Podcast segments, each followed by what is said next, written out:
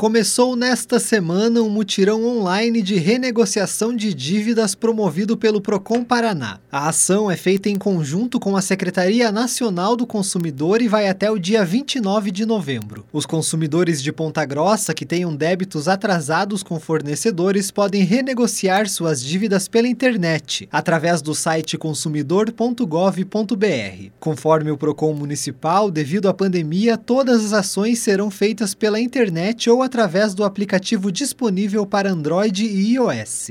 Para quem não tem acesso à internet, o Procon Ponta Grossa disponibiliza acesso na Sala do Consumidor, que fica na rua Balduino Tax 445. O atendimento deve ser agendado pelo telefone 3220 1045. Tailan Jaros, repórter CBN.